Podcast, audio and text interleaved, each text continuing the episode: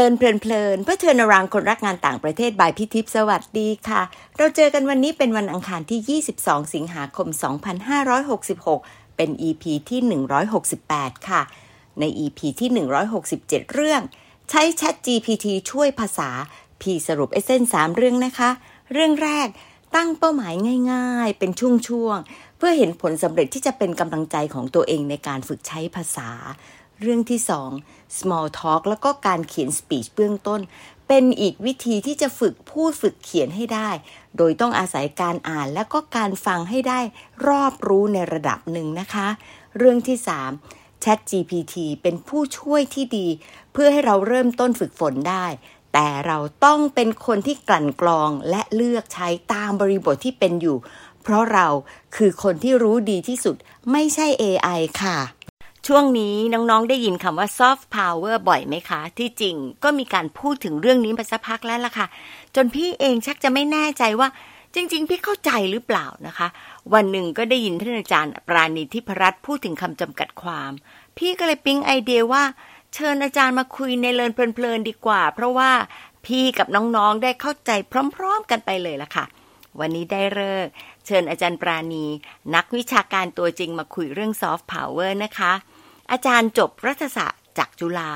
ปริญญาโทด้านความสัมพันธ์ระหว่างประเทศ แล้วก็ยุทธศาสตร์ศึกษาจาก The Australian National University แล้วก็ปริญญาเอกด้านการเมืองจาก Princeton University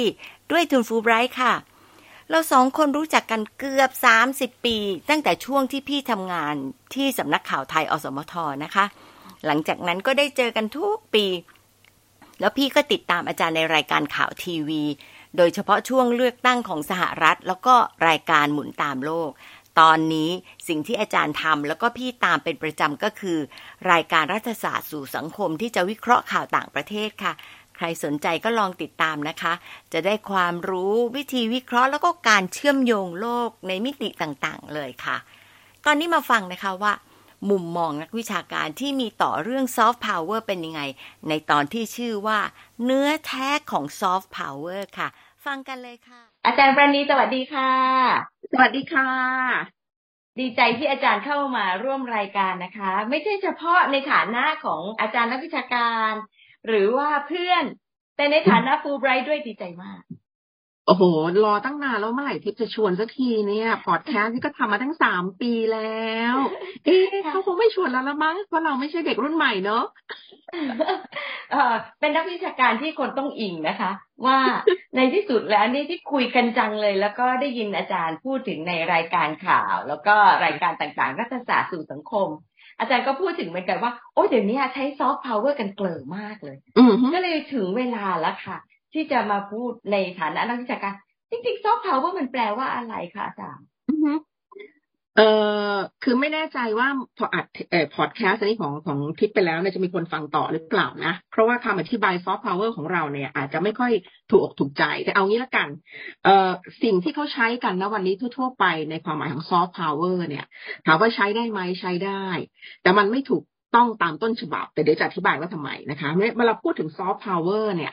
อธิบายอย่างนี้ก่อนแล้วกันว่าไม่อยากแปลเลย เพราะว่าก็จะมีคนแปลว่าซอฟต์แปลว่าอ่อนใช่ไหมมันกับว่าอำนาจอ่อน เสร็จแล้วบางคนก็จะไปแปลเทียบเท่ากับเออะไรนะ ละมุนพันธุ์ของเราอะซอฟต์แวร์ก็จะแปลว่าตัวมากอำนาจละมุนอย่างเงี้ย เราขอใช้ทับศัพท์คำว่า soft power โดยที่เวลาที่จะคิดง่ายๆเลยว่า soft power คืออะไร ให้คิดถึงว่าอะไรที่มันตรงกันข้าม ตรงกันข้ามคือ hard power ใช่ไหม H A R D hard ที่แปลว่าแข็งเมื่อเราพูดถึงอำนาจอ่อนอำนาจแข็งเนี่ย ง่าย ๆเลยก็คือ ถ้าเรา define ว่าอำนาจแข็งคืออะไรเนี่ย เราก็จะ define อำนาจอ่อนได้นะคะมันอำนาจแข็งก่อนเวลาเราพูดถึง hard power ในความหมายของความสัมพันธ์ระหว่างประเทศนะคะ ก็คือการใช้อิทธิพลนะคะ ผ่านการบังคับนะการขู่บังคับ การใช้กำลังนะคะการใช้กำลังทหาร การใช้การแซงชั่นหรืออะไรก็ตามเนี่ยเพื่อให้อีกฝ่ายหนึ่งฝ่ายหนึ่งหมายถึงประเทศเป้าหมายนะ กลุ่มเป้าหมายทำตามเรา เมื่อเวลาเราใช้คำว่า hard power ในที่นี้เนี่ย มันจะเป็นการใช้ในบริบทของความสัมพันธ์ระหว่างประเทศกระทิบหมายความว่า เวลาเราบอกว่า hard power ก็คือการกระทำอย่างไรให้อีกรัฐหนึ่ง ซึ่งเป็นรัฐเป้าหมายของเราเนี่ยทำตามเราใช่ไหมคะทำตามนโยบายของเรา มีพฤติกรรมโน้มเอียงมาทางเราทำตามสิ่งที่เราอยากให้ทำไม่ว่าจะเป็นนโยบายกับประเทศนู่นนี่นั่นอะไรก็ตาม แต่ว่า จะทำไงให้เขาทำล่ะ วิธีเดียวที่จะทำได้คือบังคับมัน บังคับด้วยกำลังทหาร บังคับด้วยการบอกว่าถ้าเธอไม่ทำหนึ่งสองสามสี่ห้าฉันจะแซงชั่นเธอนู่นนี่นั่นนะคะ แม้แต่การเอ่อ sanction ซึ่งหมายถึงการกดดันทางเศรษฐกิจเนี่ยใช่ไหมคะซึ่งตอนนี้เนี่ยสหรัฐก็ทำอยู่กับรัสเซียในยูเครนและอื่นเนี่ยนะคะอันนี้เป็นตัวอย่างของ hard power ตอนแรกบางคนไม่คิดว่าทางเศรษฐกิจเนี่ยเป็นการเป็นการใช้ hard power การ sanction นี่เป็น hard power เลยนะ คือการกีดกันไม่ค้าขายด้วยใช่ไหมคะการ blockade นู่นนี่นะไม่ให้เขาเข้าถึงเงินของเขาในประเทศของเราอย่างเงี้ยเป็นต้นนะคะเพราะอันเนี้ยเหล่านี้คืออะไรก็ตามที่เป็นการบังคับ เพื่อให้รัฐเป้าหมายทำตามสิ่งที่เราต้องการ เมื่อเขาไม่ทำตามเนี่ย นี่คือ hard power พอได้คอนเซ็ปต์ของ hard power เอามาถึง soft power มัน soft power ก็ต้องตรงกันข้ามเลย soft power ก็คือเราจะทำอย่างไรให้รัฐเป้าหมาย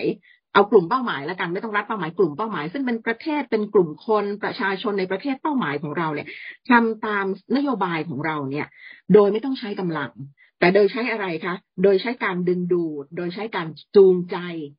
โดยใช้การโน้มน้าวเพื่อเปลี่ยนใจเขาใช่ไหมคะ เพื่อเปลี่ยนพฤติกรรมของเขานะคะ ซึ่งเครื่องมือที่จะใช้มันก็แน่นอนต้องไม่ใช่เครื่องมือทางทหาร ไม่ใช่เครื่องมือของการบีบบังคับนู่นนี่นั่นแต่ก็ต้องเป็นเครื่องมือเช่น การจะเปลี่ยนความคิดเขาต้องทำไงคะผ่านการศึกษาใช่ไหมคะก็เป็นการใช้การเปลี่ยนแนวคิดเขาด้วยการจะบอกว่ายัดเยียดหรือถ่ายทอด อุดมการทางการเมืองค่านิยมทางการเมืองนะคะ หรือผ่านวัฒนธรรม culture อย่างนี้เป็นต้นนะคะ โดยถ้าความหมายของสองอย่างพอมันตรงกันข้ามก็จะเห็นได้ว่า ถ้าเราใช้คำว่า soft power เนี่ยมันเหมือนกับว่า มันเป็นการ engage อีกฝ่ายหนึ่งเนี่ย ในทางบวก ไม่ใช่ทางลบใช่ไหมเขาทำตามเราโดยที่เราก็เรียกว่าโน้มน้าวเขา ไม่ไปบังคับเขาให้เขาทำตามเราเอง ซึ่งถ้าฟังอย่างนี้ก็จะมองได้อย่างชัดเจนว่าการใช้ซอฟต์พาวเวอร์ที่ว่ามันต้องใช้เวลานานแน่เลย เพราะว่าจะไปเปลี่ยนใจคนเนี่ยนะคะ โดยใช้วัฒนธรรม โดยใช้แรงจูงใจ โดยใช้นู่นนี่นั่นเนี่ย มันต้องใช้เวลา ซึ่งตรงกันข้ามกับ hard power นี่คือซอฟต์พาวเวอร์ในความหมายของทางวิชาการ แต่ถามว่า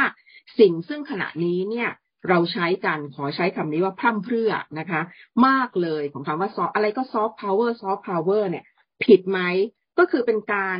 ใช้บางส่วนของซอฟต์พาวเวอร์ใช่ไหมคะ และบางส่วนที่ว่านั้นเนี่ยก็คือว่าเวลาเราพูดถึงซอฟต์พาวเวอร์เนี่ย บอกว่าอะ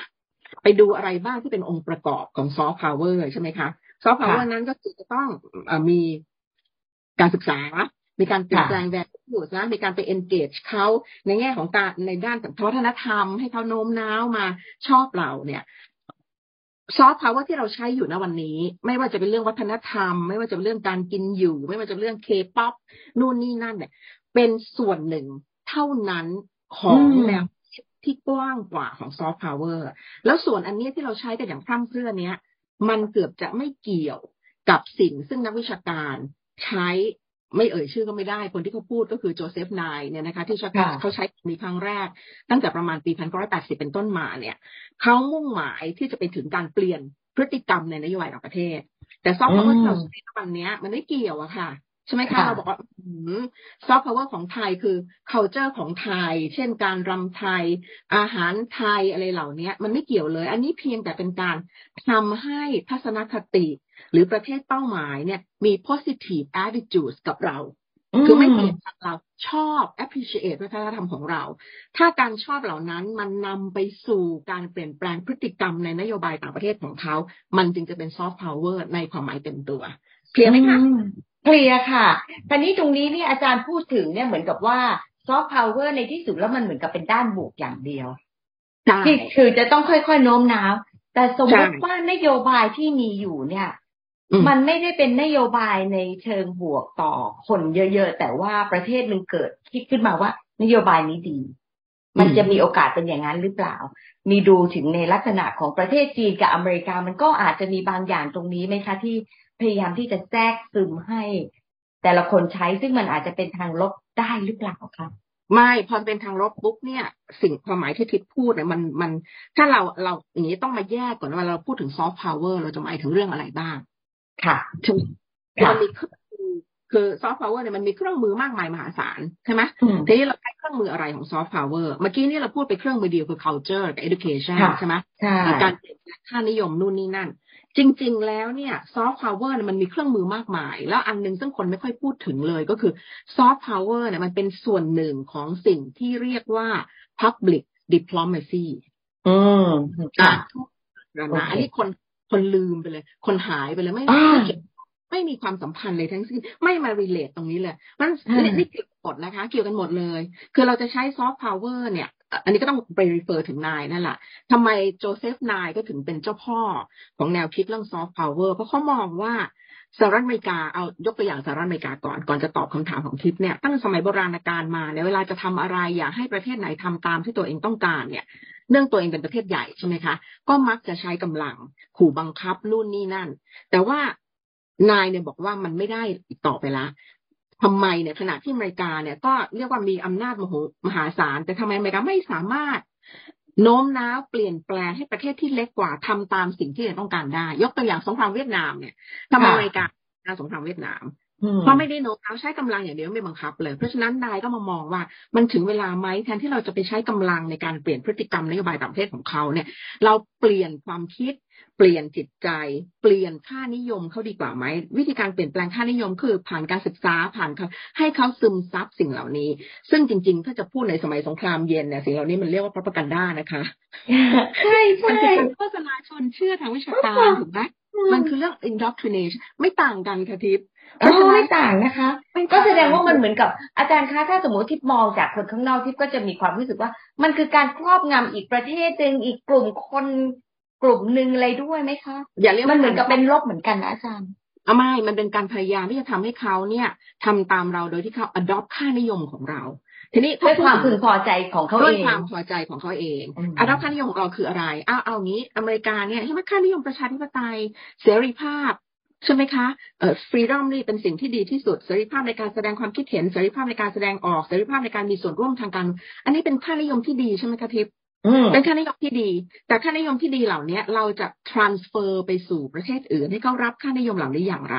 มันก็ต้องผ่านการศึกษา มันต้องผ่านวัฒนธรรม มันต้องการผ่านการที่เขามาเรียนรู้กับเรา หรือผ่านมีดีอย่างเช่น Voice of America ถูกไหมคะจะเป็นสมัยก่อนใช่ไหมก็จะมี VOA หรือผ่านในประเทศไทยก็จะมีอะไรนะคะ สมัยก่อนสมาคม AUA ใช่ไหมคะที่สอนภาษาอังกฤษในประเทศไทย หรือผ่านสิ่งที่ทิพย์เคยเกี่ยวข้องอยู่ สิ่งที่ดิฉันก็กลายเข้าไปเป็น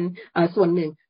ฟูไบรท์การให้ทุนการศึกษาใช่ไหมคะเหล่านี้เขาก็อดอปมาเพียงแต่ว่าเขาอดอปมาแล้วเนี่ยเขาจะชื่นชมสิ่งเหล่านั้นแล้วนำไปใช้อย่างไร ก็จะต้องเป็นเรื่องของเขาถูกไหม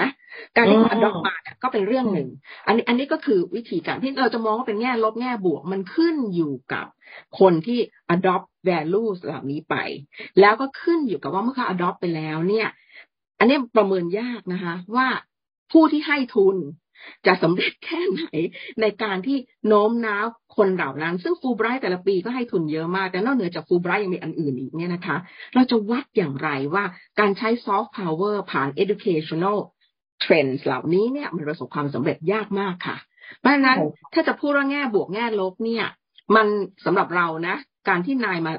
บัญญัติศัพท์คำว่า soft power เนี่ย มันเท่ากับเป็นการเปลี่ยนแปลง terminology เท่านั้นเองอะ่ะ เราใช้ศัพท์นี้ก็บอกว่า propaganda หรือการ indoctrinate ได้ไหมใช่ไหมคือเราเราจะเปลี่ยนจีนก็ทำรัสเซียก็ทำใช่ไหมคะ ที่จะใช้ soft power ของเขา โน้มน้าวให้อีกฝ่ายหนึ่งเชื่อตามค่านิยมทางการเมืองของเขา แต่ว่าอันเนี้ยเราพูด purely ในแง่ของความสัมพันธ์ระหว่างประเทศ แต่ว่าขณะเนี้ยณวันนี้เลยที่เรามาใช้คำว่า soft power ไม่มีเรื่องเหล่านี้เลยนะคะ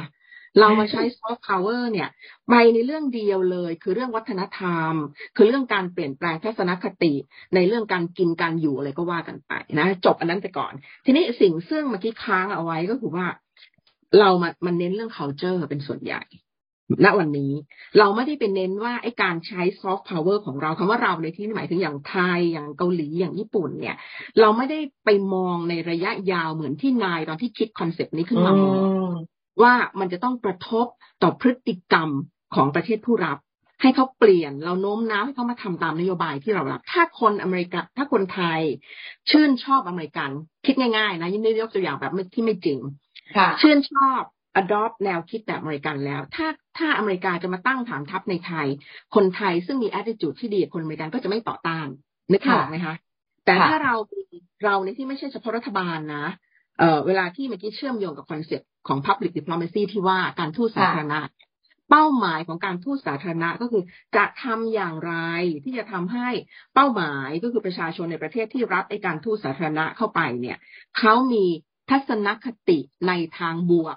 กับประเทศที่ใช้การทูตสาธารณะ นั่นก็คือเป็นการ influence public opinion ของประเทศนั้น มันวิธีการ influence แต่คุณทำได้หลายรูปแบบใช่ไหมคุณก็ทำได้ในแง่ของ culture คุณทำได้ในการให้ทุน หรืออย่างที่จีนทำแล้ววันนี้ทำได้แบบไหนคะ BRI ไงคะ Belt Road Initiative ใช่ไหมคะ มาสร้าง infrastructure ให้ให้ทุนเยอะแยะมากมายโอ้โหเราก็จะมี attitude ที่ดีต่อจีน เมื่อ public ในประเทศนี้มีทัศนคติที่ดี โอกาสของการที่ประเทศทั้งสองจะร่วมมือกัน โอกาสที่จะโน้มน้าวชักจูงถ้าคุณเป็นประเทศประชาธิปไตยอะ คุณเลือกคนของคุณเข้ามา มันก็ง่ายขึ้น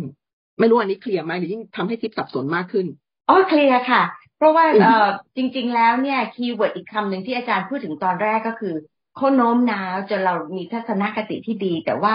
วันเราจะใช้มันอยู่ที่เราต้องประยุกต์ใช้อะ มันไม่ใช่ต้องตามทุกอย่าง ด้วยทัศนคติที่ดี ใช่ มันเป็นไปไม่ได้อยู่แล้ว เพราะบริบทไม่เหมือนกันนะใช่คีย์เวิร์ดของ soft power คือ attraction กับ persuasion นะคะค่ะไม่ใช่ enforcement ไม่ใช่การบังคับ ไม่ใช่ coercion ค่ะ ซึ่งตรงเนี้ยทำอย่างไร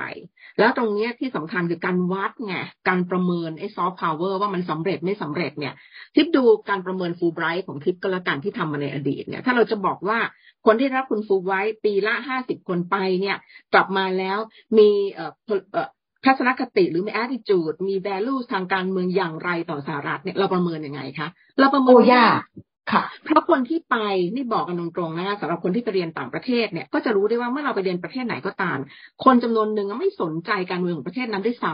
ำถ้าคุณเป็นสายวิทย์สมัยก่อน คุณก็อยู่ในห้องแลบของคุณน่ะคุณไม่รู้ว่ามันจะเกิดอะไรขึ้นบ้างใช่ไหมคะ คุณไม่สนใจ เมื่อคุณไม่สนใจคุณก็ไม่รู้ว่าคุณแอบซอฟอะไรเข้าไป ซึ่งตรงนี้สำคัญมาก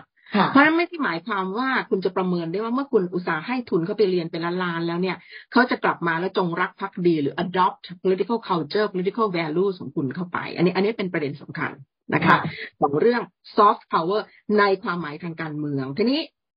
ถามว่าผิดไหมถ้าเราจะมาใช้คำนี้กันอย่างพร่ำเพรื่อนะคะกันอย่างพร่ำเพรื่อนะวันนี้เนี่ย ไม่ผิดหรอกแต่ก่อนที่จะใช้ก็ให้ตระหนักว่ามันมีที่มาที่ไป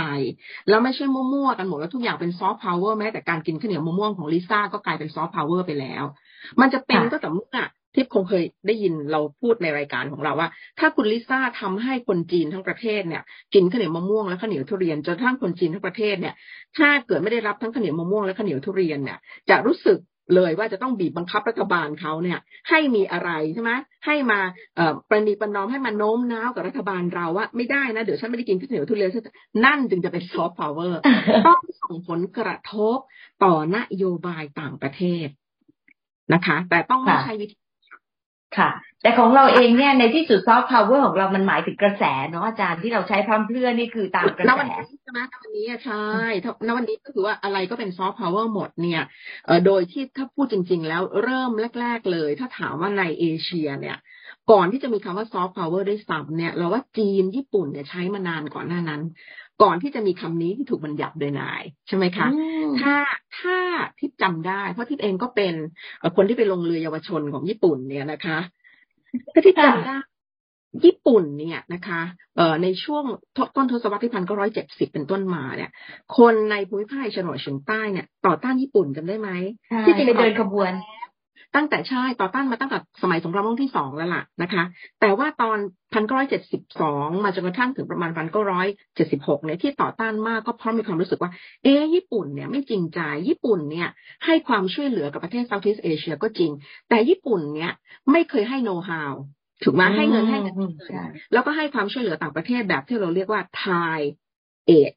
คือค่ะให้ แกแกต้องซื้อสินค้าจากประเทศฉันอืไม่มีการให้ technical know how ถ้าทิปจำได้เด็กรุ่นหลังอาจจะจำไม่ได้ไทยเดนมารูของเรานี่แหละใช่ไหมคะที่พวกเราไปเดินประท้วงกันเนี่ยใช่ไหมคะค่ะจากนั้นเป็นต้นแล้วไม่ใช่เฉพาะในประเทศไทย ใน Southeast Asia ในอินโดนีเซีย ในสิงคโปร์ในมาเลเซีย ในฟิลิปปินส์เนี่ยเขารู้สึกต่อต้านญี่ปุ่นอยู่แล้วตั้งแต่สมัยสงครามโลกที่สองในญี่ปุ่นเนี่ยเอ่อ สงครามเราต้องเรียกว่าสงครามมหาเอเชียบุรพานะคะนี่เมื่อญี่ปุ่นมาทำอย่างนี้ในตอนหลังเนี่ยทั้งทั้งที่ใช้เศรษฐกิจของเรา แล้วเกิดกระบวนการเดินขบวนขึ้นเนี่ย ญี่ปุ่นเริ่มตระหนักว่ามันไม่เวิร์กมันสิ่งที่มันตามออกมาก็คือมันก็จะมี doctrine ของว่าจะทำยังไงให้คนใน Southeast Asia เนี่ย มี positive attitude ตวัดญี่ปุ่น วิธีก็คือเรือเยาวชนไงคะ เรือเยาวชนเนี่ย มีคนทำวิทยานิพนธ์มีคนทำ thesis มีคนทำอะไรมากมายเลย ตอนนี้มันเกือบห้าสิบปีแล้วใช่ไหมคะทิพสี่สิบหรือห้าสิบปีเรือเยาวชนเนี่ยวิธีที่ห้าสิบได้แล้วค่ะ เอาคนใน Southeast Asia ใช่ไหมแล้วคนญี่ปุ่นมาอยู่ในเรือลำเดียวกัน แล้วไป stop ที่ต่างๆ เนี่ย แล้วก็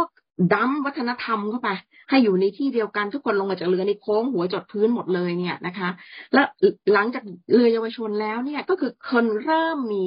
positive attitude สวัสดญี่ปุ่นใช่ไหมนอกจากเรือคนสิ่งที่เป็น soft power อีกอันที่สำคัญกับอาหารญี่ปุ่นค่ะ ค่ะสเปรด Southeast Asia เพราะฉะนั้นสำคัญ แต่แต่ตรงนี้ก็น่าสนใจ เพราะญี่ปุ่นก็ตั้งคำถามตัวเองเหมือนกันว่า เฮ้ยขณะที่ฉันทำเรือเยาวชนมาตั้งนานเนี่ย แต่ทำไมพอถึงเวลาเรื่องนโยบายต่างประเทศแล้วเนี่ย ปรากฏว่าประเทศใน Southeast Asia prefer ถ้าต้องเลือก prefer จีนมากกว่าญี่ปุ่น เห็นไหมคะเห็นไหมค่ะ ตั้งเยอะเนี่ย ก่อนหน้าที่จีนจะใช้ซอฟต์พาวเวอร์ด้วยซ้ำไป มันก็เพราะฉะนั้นมันมีปัจจัยอื่นน่ะเข้ามาเพราะคำว่าซอฟต์พาวเวอร์เนี่ย คุณจะใช้ในความหมายแคบแคบแบบของคุณเลยก็ได้ หรือคุณจะใช้ในความหมายกว้างๆ นั่นก็คือส่วนที่กระทบต่อนโยบายต่างประเทศ และต่อ attitude ต่อ behavior ของรัฐเป้าหมาย ก็ได้เช่นกัน และถ้าเราดูเนี่ยนะคะเรื่องนี้เนี่ย อเมริกาเนี่ยทำมาก่อนชาวบ้านใช่ไหมทำมาทำมาโดยโดยทำอย่างเป็นทางการเนี่ย มาตั้งแต่สมัยสงครามเย็น แต่ว่าคุณ Joseph Nye แกเพิ่งจะมาบัญญัติศัพท์คำนี้ทีหลัง แต่อเมริกาเนี่ยทำมานานละนะคะ ตั้งแต่ฟูไบรท์ตั้งแต่หลายคนบอกว่า โอ้ยอาจารย์คะ Marshall Plan ที่อเมริกาช่วยยุโรปเนี่ยนี่คือซอฟต์พาวเวอร์ที่สำคัญ เพราะนี่คือการกอบกู้ยุโรปใช่ไหมจากซากของสงครามโลกที่สองให้ฟื้นเข้ามาแล้วทำให้ยุโรป คงความเป็นประชาธิปไตย และเป็นปราการสำคัญที่สหรัฐจะใช้ต่อสู้กับคอมมิวนิสต์ในยุโรปเห็นไหมคะนี่คือเขาในจนบัดนี้มันก็ไม่ค่อยสำเร็จเท่าไหร่ ใช้มานานมากทุกคนก็ไม่ค่อยจะแบบมี attitude ในในทางบวกกับสหรัฐที่ที่ถามตั้งแต่แรกว่ามันมีข้อจำกัด มันมี negative ไหมก็คือว่า soft power มันจะเกี่ยวข้องกับเรื่องของ image ของรัฐ ที่ทำซอฟต์พาวเวอร์ด้วยทำอย่างอันนี้สำคัญสำคัญมากจะทำให้รับหรือปลายทางที่เราต้องการจะเปลี่ยนแปลงพฤติกรรมของเขาเนี่ย คง positive attitude ต่อเรา เราก็ต้องรักษา image ใช่ไหมคะสหรัฐอเมริกาต้องรักษา image ในฐานะที่หนึ่งเป็นประเทศผู้นำทางประชาธิปไตย แต่ถ้าคุณบังคับหรือ indoctrinate ในเรื่องของ values ไป โดยที่ไม่ให้โอกาสเขาไป ปรับใช้ของเขาเองอะคุณบอกคุณต้องรับไปทั้งดุนของ pattern เรื่องประชาธิปไตยมันไม่ได้แล้ว หรือณวันนี้เนี่ย image ของสหรัฐเนี่ยเสียมากเลย ตั้งแต่ January 6เราทุกคนทราบกันดีหลังจากการเลือกตั้งปี 2020 ขึ้นมาปี 2021 เนี่ย ในฐานะประเทศผู้นำประชาธิปไตยโลกแต่เกิดความวุ่นวายใช่ไหมคะ เกิดจะล้มล้างการเลือกตั้งของปี 2020 ที่ทรัมป์ยุยงส่งเสริมให้คนเข้าไปโค่นล้มนะคะ การ เอ่อเรียกว่า transfer อำนาจอย่างสันติใช่ไหมคะ มีผู้คนบาดเจ็บตาย แล้วก็ถือว่าทำให้เสียชื่อไปทั่วโลกเลยอะว่าคุณเป็นต้นแบบประชาธิปไตยเราอุตส่าห์ adopt value ของคุณมาเนี่ย คุณเอาตัวไม่รอดเนี่ย global image ของคุณเนี่ยตกต่ำลง และที่สำคัญเมื่อมีการสำรวจไม่ใช่เฉพาะในทั่วโลกแม้แต่ในอเมริกาเองสถาบัน Pew Research นะก็บอกว่า global image ของสหรัฐในฐานะผู้นำสมัยนี้เขาใช้คำว่าจิตวิญญาณนะคะ แต่บอกผู้นำประชาธิป ไตยเนี่ยของสหรัฐเนี่ย คุณเป็นผู้นำแต่คุณทำตัวไม่เป็นโมเดลเลยอะใช่ไหมมีการใช้ความรุนแรงในการเปลี่ยนแปลงถึงคุณจะไม่ปฏิวัติเนี่ยแต่มันก็เกือบจะเหมือนปฏิวัติละเพราะเขาเลือกตั้งมาแล้วบริสุทธิ์ที่ทำคุณบอกไม่บริสุทธิ์ที่ทำ image จึงสำคัญในการในการถ่ายทอดถ่ายเทการที่จะใช้ซอฟต์พาวเวอร์ด้วยค่ะ เป็นอะไรโอ้มันมีปัจจัยหลายอย่างมากเยอะค่ะเยอะจะเข้าใจซอฟต์พาวเวอร์มันยากมาก ก็เลยอยากจะมาถึงคำถามสุดท้ายเวลามันน้อยไปอาจารย์ ไม่เป็นคำถามสุดท้าย อาจารย์คิดว่าไทยเรามีอะไรที่เป็นซอฟต์พาวเวอร์ที่น่าจะโปรโมทได้ไหมคะ ไม่มี เอางี้เอออย่างที่บอกขึ้นอยู่กับว่าเราจะใช้ definition อะไรของ soft power ถ้าเราบอกเราจะใช้ definition ของการที่เราจะทำให้คนอื่นมี positive attitude กับเรานะคะในฐานะเราจะมองประเทศไทยว่าเป็น middle power อะไม่ไม่เป็น small power ก็ตามเนี่ย นอกจากคนอื่นจะมี positive attitude towards เราแล้ว เราจะทำอย่างไรให้คนอื่นเนี่ยคล้อยตามนโยบายของเรา ถูกไหมคะ soft power ของเราไม่ได้หมายถึง cultural soft power นะทำให้เขาคล้อยตามนโยบายของเรา และตามเราในสิ่งซึ่งเราจะโปรโมทยกตัวอย่าง ถ้าเราบอกว่าจุดแข็งของนโยบายต่างประเทศของไทย ก็คือนโยบายที่ว่าด้วยการลู่ไปตามลม สมมติสมมติที่สมมติกันจุดแข็งในนโยบายต่างประเทศของไทย ถ้าเราจะโปรโมทอันนี้เป็นซอฟต์พาวเวอร์เพื่อให้คนอื่นปฏิบัติตามจุดแข็งอันนี้ เราก็ต้องมีวิธีที่จะทำคือนั่นก็คือการเป็นผู้นำการเป็นผู้นำด้านนโยบายต่างประเทศ ในเรื่องหนึ่งเรื่องใดที่เราทำได้ เราอาจจะผู้นำในเรื่องนี้ หรือเราจะเป็นผู้นำในฐานะประเทศระดับกลาง ซึ่งอาจจะเป็นผู้นำทางจิตวิญญาณในการรักษาสิ่งที่เราเรียกว่า moral authority คือความชอบธรรมในทางศีลธรรม เช่น เรื่องสิทธิมนุษยชน สมมุติเราอยากจะทำเราก็ต้องทำให้เห็น เพราะนั้นการที่เราจะทำเราต้องทำทั้งเป็นตัวอย่างด้วย แล้วก็จะต้องมี practice กับประเทศรอบข้างเรา อย่างเป็นรูปธรรมนั้นถ้า ถ้าทิพถามเรานะ moment นี้ว่าเรามีจุดแข็งอะไรในซอฟต์พาวเวอร์นะวันนี้เนี่ย เรายังตอบไม่ได้เลย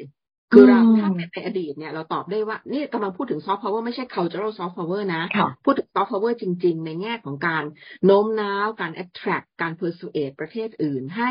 ให้ให้เอาเราเป็นผู้นำทางด้านนโยบายหนึ่งนโยบายใดที่สำคัญ เรายกตัวอย่าง ถ้าเรานึกถึงอินเดียกับอินโดนีเซียเมื่อก่อนเนี่ยเขาเป็นผู้นำนโยบายที่เรียกว่า non aligned movement นึกออกไหมคะ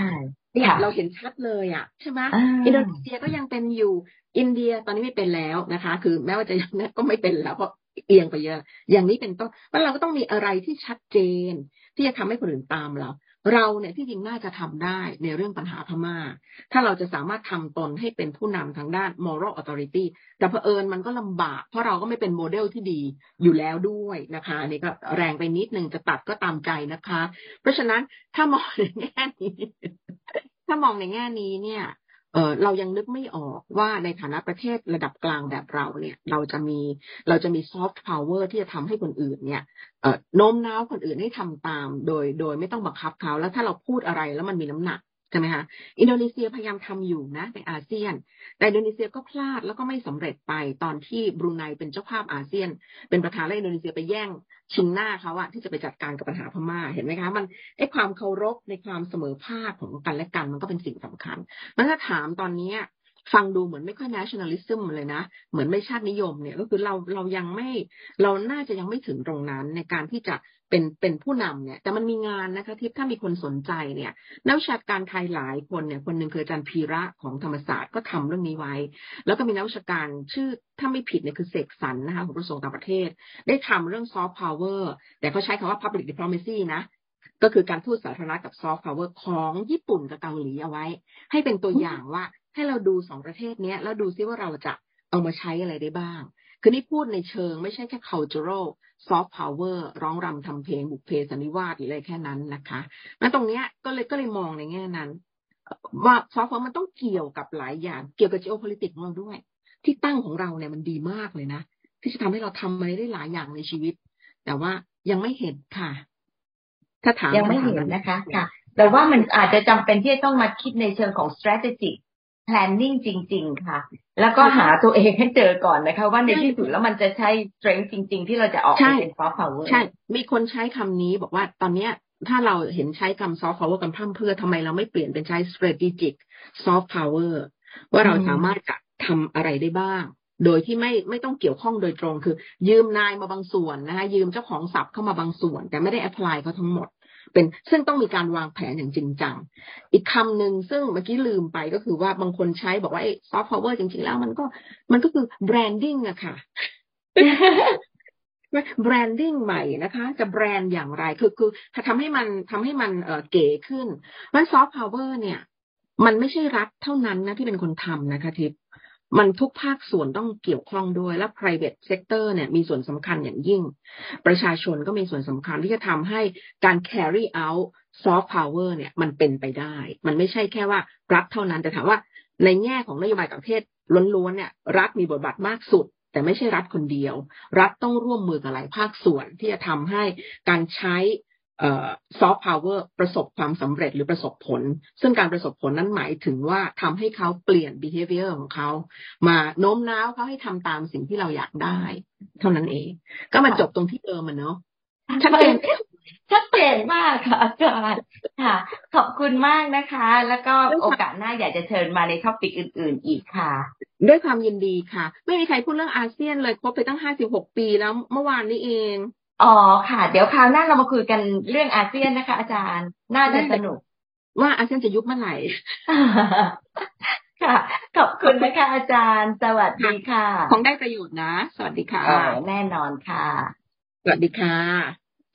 ขอบคุณอาจารย์ปราณีมาก ๆ ค่ะ ชอบความเป็นนักวิชาการสไตล์อาจารย์ค่ะ พูดตรงอย่างมีหลักการไม่กลัวทัวลงค่ะ แล้วก็ที่สำคัญนะคะน้อง ๆ ได้สาระจุกๆ ทำให้พี่สรุปได้สั้นๆ ง่าย ๆ เป็น 3 ประเด็นอย่างนี้นะคะ ประเด็นแรก เพื่อให้เข้าใจตรงกัน อาจารย์ปราณีพูดถึง hard power ที่เป็นอิทธิพลโดยการใช้บังคับ หรือใช้กำลังอย่างที่ sanction กับรัสเซียค่ะ ส่วน soft power บัญญัติศัพท์โดย Joseph Nye ซึ่งเคยเป็นคณบดีของ John F. Kennedy School of Government ที่ Harvard นะคะ ให้ความหมายว่าอย่างนี้ค่ะว่า การทำให้กลุ่มเป้าหมายทำตามอุดมการณ์หรือค่านิยมทางการเมืองและนโยบายของประเทศหนึ่งๆ โดยใช้การถ่ายทอดผ่านการศึกษาและวัฒนธรรม เพื่อดึงดูดจูงใจและโน้มน้าว จนสามารถทำให้กลุ่มนั้นๆ เปลี่ยนใจและเปลี่ยนพฤติกรรม จน adopt values นั้นๆ ได้ค่ะ พี่อยากจะเรียกง่ายๆ อย่างนี้นะคะว่าจัดหนักและจัดเนียนค่ะ hard power คือพลังอำนาจแบบจัดหนัก ซอฟต์พาวเวอร์คือพลังอำนาจแบบจัดเนียนเพื่อไปสู่เป้าหมายที่ต้องการค่ะฟูไบรท์เองก็ถือได้ว่าเป็นซอฟต์พาวเวอร์ของอเมริกานะคะ โดยเฉพาะในประเทศที่บริหารจัดการเต็มที่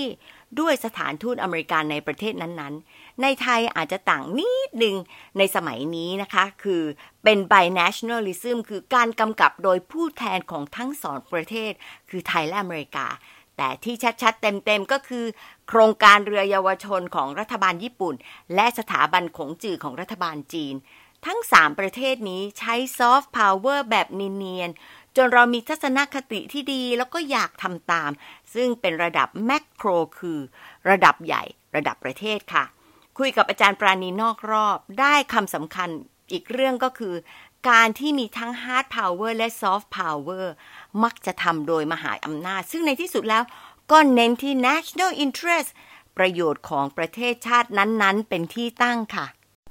ประเด็นที่สองถ้าจะใช้คำนิยามนี้โดยอนุโลมน่าจะมีเป้าหมายบางอย่างด้วยนะคะ ไม่ใช่แค่อะไรนิดเดียวที่ดูเหมือนกับเชิงวัฒนธรรม เราก็จะวิ่งตามกระแสกับสิ่งที่ได้ยินมาเหมาไปหมดว่านี่ก็ใช้ซอฟต์พาวเวอร์นั่นก็ใช้ซอฟต์พาวเวอร์นะคะอาจารย์ปราณีพูดนอกรอบกับพี่อีกเรื่องหนึ่งว่าสิ่งที่เราทำเนี่ยเผลอๆเราน่าจะเรียกได้ว่าเป็นสมาร์ทพาวเวอร์เหมือนกัน ก็คือเป็นเป้าหมายเชิงเศรษฐกิจที่ใช้วัฒนธรรมนำอย่างเช่นละครไทยที่ส่งออกไปต่างประเทศแล้วก็ซีรีส์เกาหลีค่ะ พี่เองคิดว่าเรื่องสำคัญคือ ไม่ว่าจะเป็นการวิ่งตามกระแส หรือมีทัศนคติที่ดีต่อประเทศใดประเทศหนึ่ง หรือฝังใจจนต้องการที่จะอดอปอุดมการหรือค่านิยมที่มาจากซอฟต์พาวเวอร์สำคัญที่สุดคือการมองบริบทของเราค่ะ มีสติแล้วก็คิดอย่างรอบคอบ ให้เหมาะกับความเป็นเรา ไม่ตามโดยไม่ดูค่ะ ประเด็นที่สาม ไทยเอง ถ้าจะทำให้ซอฟต์พาวเวอร์เป็นเครื่องมือที่จะส่งต่อ values ของเราให้กลุ่มประเทศเป้าหมาย เราต้องมองเป็นระบบแล้วก็มีกลยุทธ์ค่ะ มองว่าจุดแข็งของเราจริง ๆ ที่อยากจะส่งต่อคืออะไร หรือจะทำให้มันเข้มแข็งจนโดดเด่นได้ยังไง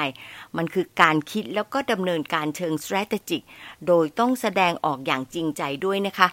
จะให้เกิดภาพลักษณ์ให้คนไว้วางใจว่าเราไม่ได้ต้องการจะครอบงำแต่เป็นนโยบายที่ดีต่อทุกกลุ่มทุกประเทศค่ะ ส่วนการวัดผลว่าจะสำเร็จแค่ไหนอย่างที่อาจารย์ปราณีพูดเลยล่ะค่ะว่าไม่ใช่เรื่องง่าย แล้วก็ต้องใช้เวลา พี่ตามไปดู global soft power index ที่อาจารย์พูดถึง แล้วก็พบว่า University of Southern California เป็นผู้จัดในปี 2019 นะคะ ประเทศที่ใช้ soft power มากที่สุด 5 อันดับแรก คือฝรั่งเศสสหราชอาณาจักรเยอรมัน สวีเดนและอเมริกาค่ะ ตั้งแต่ปี 2020 Brand Finance เป็นผู้จัดทำแล้วก็ใช้คำว่า Nation Brands ด้วย ล่าสุดปี 2023 อเมริกาขึ้นอันดับหนึ่ง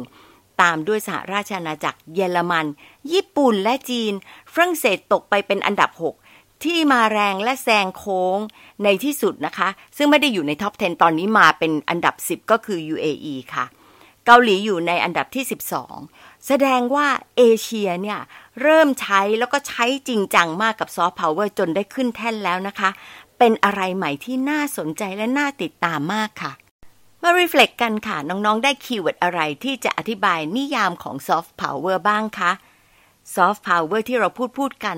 ตรงหรือต่างยังไง แล้วเราน่าจะเอามาใช้ยังไงคะ ขอบคุณที่ตามฟังแล้วก็พบกันวันอังคารหน้านะคะ สวัสดีค่ะ